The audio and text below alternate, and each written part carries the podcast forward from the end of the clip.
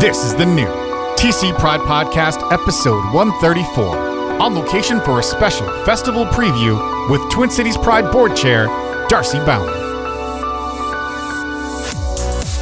Twin Cities Pride Podcast, we are on location, beautiful St. Louis Park, Minnesota, uh, to record a very special festival preview episode of the Twin Cities Pride Podcast. And I'm here with Darcie Baumann. And so, so Darcie, uh, you're the board chair of Twin Cities Pride, um, and know, of course, there's this little party happening uh, next weekend in Loring Park. So we didn't want to take too much of your time today, but we did want to take uh, just a little bit here to catch folks up on uh, some events that have been kind of developing over the last few years uh, around uh, police presence at the festival, protesters, some things around the parade, corporate involvement, those kinds of things. Um, so let's let's just jump right into it. Um, but but actually, first things first. let's let's talk about the one thing that we know everybody is worried about uh, it, with the parade. Uh, there will be lesbians on motorcycles. There will be lesbians on motorcycles. Okay, you heard it here first. Okay, that that would be a big deal if that wasn't happening. So so we got that out of the way. Without it. exactly. Okay. So uh, we want to make sure to, to talk about uh, you know all these other things too. So I guess I'll just let you take it from there. Uh, where did you want to start? Yeah, since last year we have had the opportunity to speak with um, and reach out to both the protesters and reach out to MPD uh, regarding their participation in the parade this year. Um, after after some discussion, uh, MPD has decided not to have um, a contingent in the parade this year, and it's kind of interesting. We will not have um, the initial police vehicle this year. Um, after discussion, um, they've decided that having the police on the side to be there if we need them to be there, to clear if we need to clear, will be enough. Okay. Uh, and so I guess the other sort of thing that's been going around that we should probably address the, the elephant in the room here. So uh, the police are are not banned from Twin Cities Pride this year. Is that accurate? I guess. They are not banned from Twin Cities Pride. They're not banned from the parade. They're not banned from um, the festival. Okay. So that because that that was kind of that that was what was going around last year, like and you know it's social media, right? So things get posted and rumors start spread, and that was the big thing that was going around. Is that you know and headlines even like in some mainstream media that you know like uh, police banned from Twin Cities Pride as far as like a couple of years back, but that that's not the case. No, no, and it's all about the conversation. It's about reaching out to to organizations and, and seeing what they realize and how they understand what what the presence um, how the presence affects the community right. and having respect for that and trying to figure out and find ways to regain trust and what needs to be done and not to just try and force anything. And those are conversations that we've been able and we're happy to have had. And just because the police are not banned, like you said, that doesn't mean that, that the the issues that have been raised by certain parts of the community have not been addressed. Yeah, and to clarify, when when we've talked about police being banned or when we've talked about uh, anything like that, we are talking about participants in the parade. We are never talking about um, police that are there to protect us. We need to have a certain amount of police to protect us. So when people are talking about that, there's been really a confusion of what we're talking about. So you talked about, you know, the, the police have traditionally been there to keep everyone safe. Uh, there has been that contingent sort of out front of the parade um, in in years past. Uh, what what can you tell folks about what that contingent has typically consisted of? We have had to have by law um, at least one police vehicle ahead of the parade um, to clear the path. Now this, this isn't this isn't like a paid contingent as like XYZ organization who wants to be in the parade uh, would would be, right? Correct. It's part of the safety portion of of the parade. Um, so we actually end up paying the police to be that first vehicle. They've never been considered a contingent. They've always just been something that we've had to have. But what has happened historically is that Twin Cities Pride has allowed, since that one officer had to be there working we've allowed other police departments, anyone basically who's like, to drive along with that working car.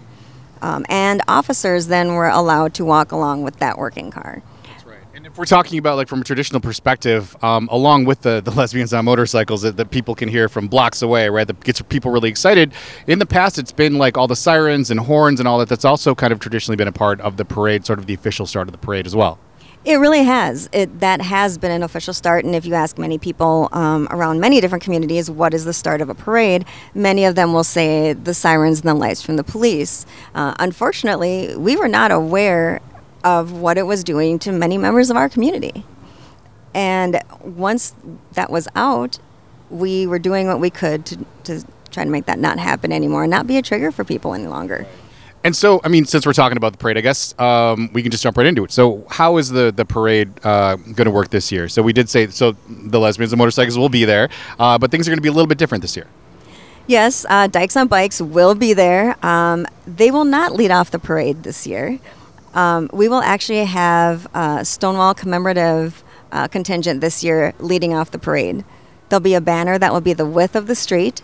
Um, saying Stonewall 50, having the dates, and it will be um, also have the groups that are in that contingent will be carrying signs that um, replicas of signs from the 60s and 70s back in the Stonewall days, and new signs.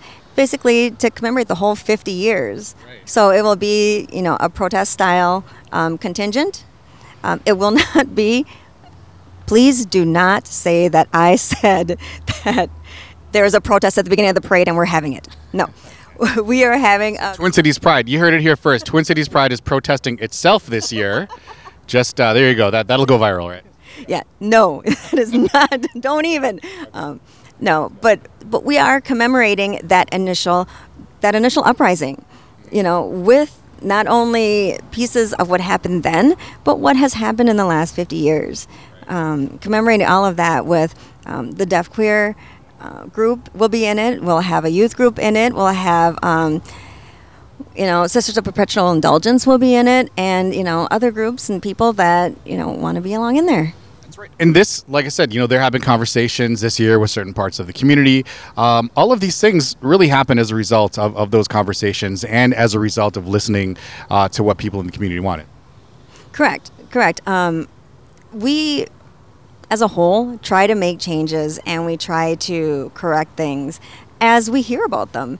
You know, when you've done this, you know, many people have been in, in here for several years and you kind of get in a certain focus and a certain way of doing anything, everything. And we're a volunteer organization.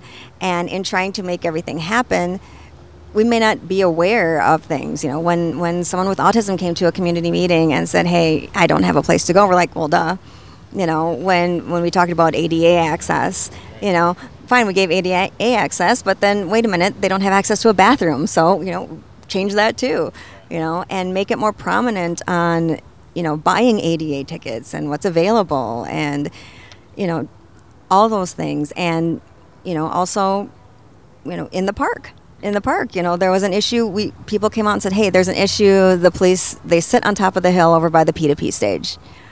And as an organizer, I may go by the PDP stage and they may be there. I don't know how long they've been there. So when it was brought to our attention, we went to Park Police and said, "Hey, can we don't want you sitting in that spot. You know, people aren't comfortable." And so the more the more people can let us know and the more patient they are about getting changes made, we, we try to make them. That's right. You so you talked about the Sisters of Perpetual uh, Indul- Indulgence. Uh, there, that's kind of tricky to say. Sisters of Perpetual Indulgence. So Ladies of the Lake, yeah. So they are uh, they are uh, Twin Cities Pride's uh, community champions this year, right? Yep. Correct. Correct. That's right. And uh, so, uh, so I'm really excited to see them out, sort of leading leading the parade this year. Uh, they just kind of like spread joy and goodwill, kind of wherever they go.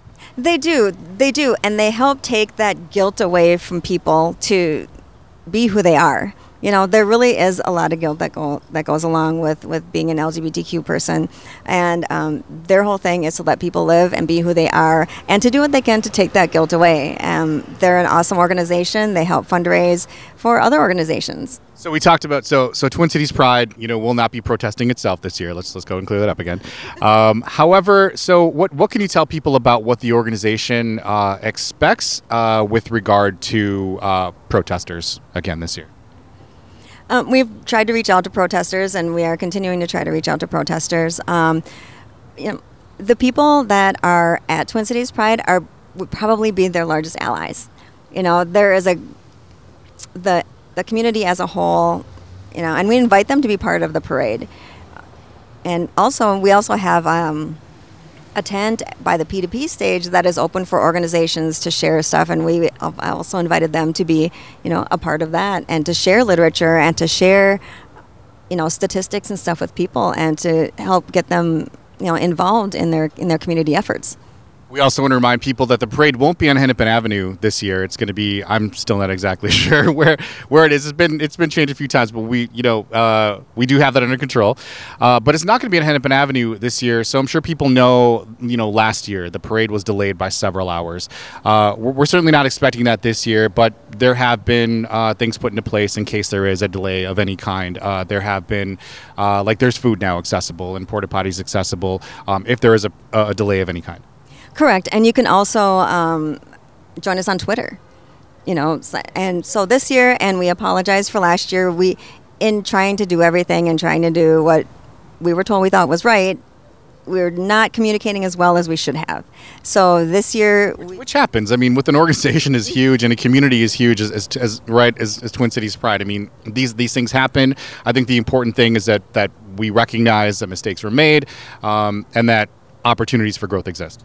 Exactly, exactly. And so it is definitely in our plan this year to share on social media, especially Twitter and there's also an Alertus app uh, that will be available for everyone to download. Um, so if there's any major things that happen, whether it be weather, whether it be you know huge delays, anything like that, we can actually get that out to you. Um, but Twitter. Um, is probably going to be your best bet for keeping up to date on anything, especially during the, the parade if there's any delays the other thing we wanted to mention too is that so you know we've talked about already how a police presence makes certain parts of our community feel unsafe or less safe. Um, unfortunately, kind of the opposite is true too, where there are parts of our community that feel less safe when there isn't as much uh, police presence. Um, we really want people to know, though, that regardless of how much visible police presence there is, I mean, I'm just looking at it. I mean, I've been involved in some of the, the planning behind the scenes. I mean, the the parade and the park is going to be about the safest place in the state of Minnesota that weekend. Uh, maybe you can speak to that a little bit. Correct, and throughout the years, I know people have talked about having more police, having less police. You know, right after Pulse, we did really amp up the police presence. It, we just we just did, and that was a knee jerk reaction. Um, but never have we lessened police presence or lessened the safety of festival and parade goers um, by reducing the number of, of police. Uh, that is just something that you know we, we won't do. So when people talk again about the police presence, you're more so talking about the presence of police officers that are not working. Um, because I, I, even had you know people say to me in the elevator when I was on my way to Pride, you know, not say to me, but they were having a conversation amongst themselves, but loud enough for me to hear, that why wouldn't you want to have more police officers? Like, these officers are not working. You know, we have the the same amount of police officers. You know, set to work a week ago as we have set to work today. So, and, and we will always make sure that people are safe, not only with police, but we have other safety, you know, we have a safety team that works along with police. We have, um, we also have paid safety people, you know, paid security. So, our, safety is very important to us. When you have that group of, larger group of people, safety is, is a very big deal. So last year we talked about, uh, you know, there were some concerns, there were some demands essentially that were brought up by some parts of the community. Uh, there has, we said, like like we said, there has been some, there have been some conversations around those demands and around those concerns. Uh, what can you say to catch people up on some of those things uh, that that that's happened since then? Yeah, we were lucky enough to go to a community conversation um, held by another organization. Um, and actually talk to some of the people um, that were part of the protests, um, or part of the people that are part of the organization of the protests. Sorry, some of them were not in, involved in the original protests. And having a conversation, the demands seem to have changed a little bit from we can understand, but we have not received a new list of demands. Um, that was something that, that we had requested because we heard there was going to be a new list, and we had requested a new list and have not received a new list. Um, so we were hoping to get that a little sooner than right next to Pride. Well, it sounds like the most important thing is that there are conversations taking place and that things have have moved forward. I mean, it's not like Twin Cities Pride is just like had you know had heard these concerns and was like, oh yeah, well that's too bad. We're not going to do anything about it. It's it sounds like there has been some progress made, and there have been some conversations um, around it. I know. Uh, if I recall, one of the demands had to do uh, around um, like corporate involvement, and we talked about this last time. Um, we're really I mean, we're really fortunate to have so much uh, corporate support uh, for the parade and for the festival, um, and that, that that is the case this year, right? That is the case this year. I mean, we, we do have corporate support. Um, one thing that I will say that I'm, I'm really sad about is, you know, with the protesters, one of the demands was to reduce corporate support. Well, we still have the corporate support in the parade, but unfortunately, an organization such as PFLAG um, is unable to be a part of the parade and has pulled out with issues of, of um, concerns about the protests and how long it takes and and people in the and one of the concerns that was brought up at that community meeting is people have booths too that they that they need to tend to, and you know having that delay, their booth is not not being tended. So, um, but the conversations have been great. We've had that opportunity to have conversations that we didn't have in the past. So, whereas before we were able to, you know, we were not able to talk to people about what they're about what was going on with the demands and what we actually did already meet with those demands. And and yeah, actually, I was I was really sort of disappointed to hear that as well. I mean, so I don't know how, how familiar people are with PFLAG. So uh, PFLAG is like literally one of the first uh, like LGBTQ like organizations. Uh, briefly, I'm not going to tell the story properly, but it's it's basically was started by uh, the mother of of a gay man who walked um, in a parade holding a sign saying "I love my gay son." Uh, at a time when it just didn't happen. Um, so I mean that you know they go they go way back. Um, and so hopefully, I'm, I'm really hopeful that at some point we can, you know, get them back into the parade because they're such a, a huge part of, uh, of the tradition of the, the LGBTQ plus and, and just equality movement um, in general. Um, but as far as like um, and anything else around uh, the parade, uh, or safety at the park? Like, what, what, what else do you want people to know that we maybe haven't talked about yet? One thing uh, that we do have this year is a partnership with um, actually some harm reduction organizations um, to have Narcan available. That's right. So Narcan is the it's like the anti overdose, uh, basically. So what's been happening, I'm sure everybody knows at this point. Anybody who's like turned on a TV basically knows uh, that there's been uh, an epidemic, I guess you could really call it, with uh, you know overdosing with uh, fentanyl and all this uh, opiate sort of uh, epidemic that's been happening. And this is not lost on Twin Cities Pride, and we're doing everything we can to make sure that people are safe at the festival. We, we, talked about before we started recording here. It's like yeah, there's um, unofficially like the Twin Cities Pride Festival is been uh, ha- has been recognized as one of the best places to party. essentially, it's, it's official. There, there was, and I can't remember what list it is, but we actually made it on a Minnesota list that we are the best place to get drunk. Yeah, exactly. So you know, lots of opportunities to party like it's 1999, uh, especially with TLC there, right? I'm gonna I'm gonna I'm gonna time travel to 1999, I think, for a little bit during the TLC show. Um, but uh, but we do want to make sure that that we're celebrating safely. I mean, obviously, it's the 50th uh, you know celebration of Stonewall. I mean, a lot has happened since, and there's a lot to celebrate. Uh, but like you said, I mean, we do want to focus on harm reduction a little bit. Um, and make sure that everybody makes it home safe uh, after partying uh, over the weekend. Correct. And as I mentioned, you know, safety is the top concern for us at Twin Cities Pride. You know, making sure that all of our, our um, festival and parade goers are safe.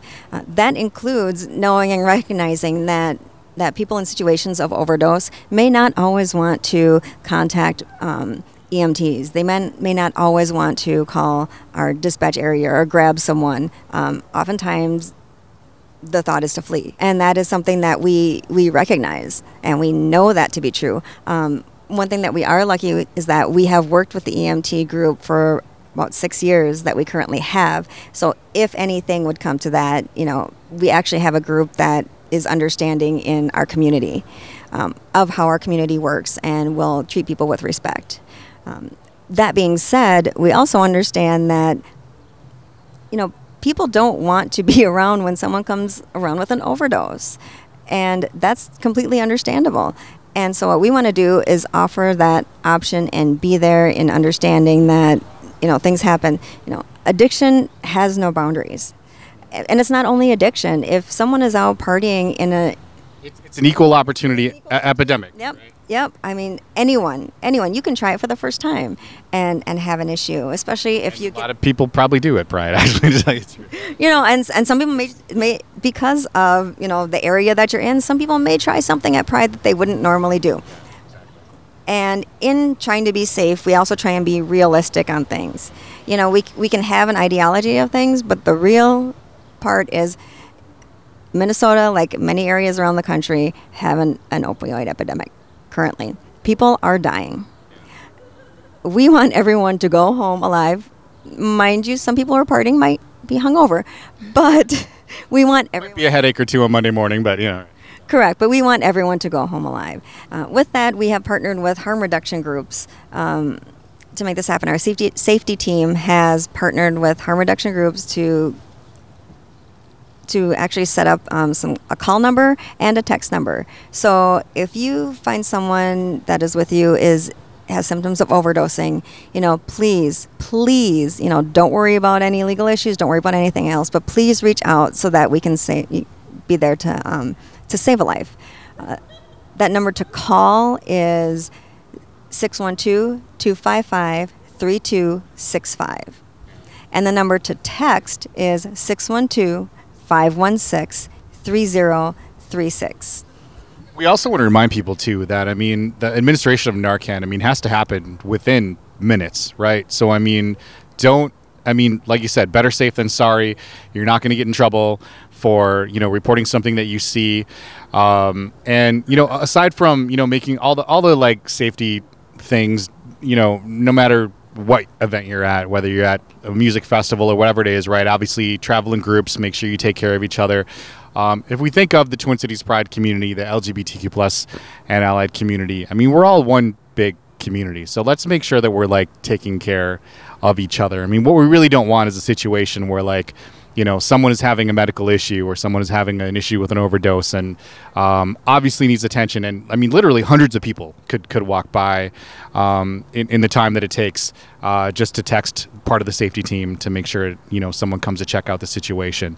Um, definitely don't, you know, don't feel like, um, and especially, you know, in Minnesota, right, there's this whole, oh, I don't want to get involved and I don't want to, right? Like, let's put that whole Minnesota nice thing aside for that weekend, and let's make sure that that we're being um, we're aggressively taking care of each other. Correct. And who's going to take care of us better than ourselves?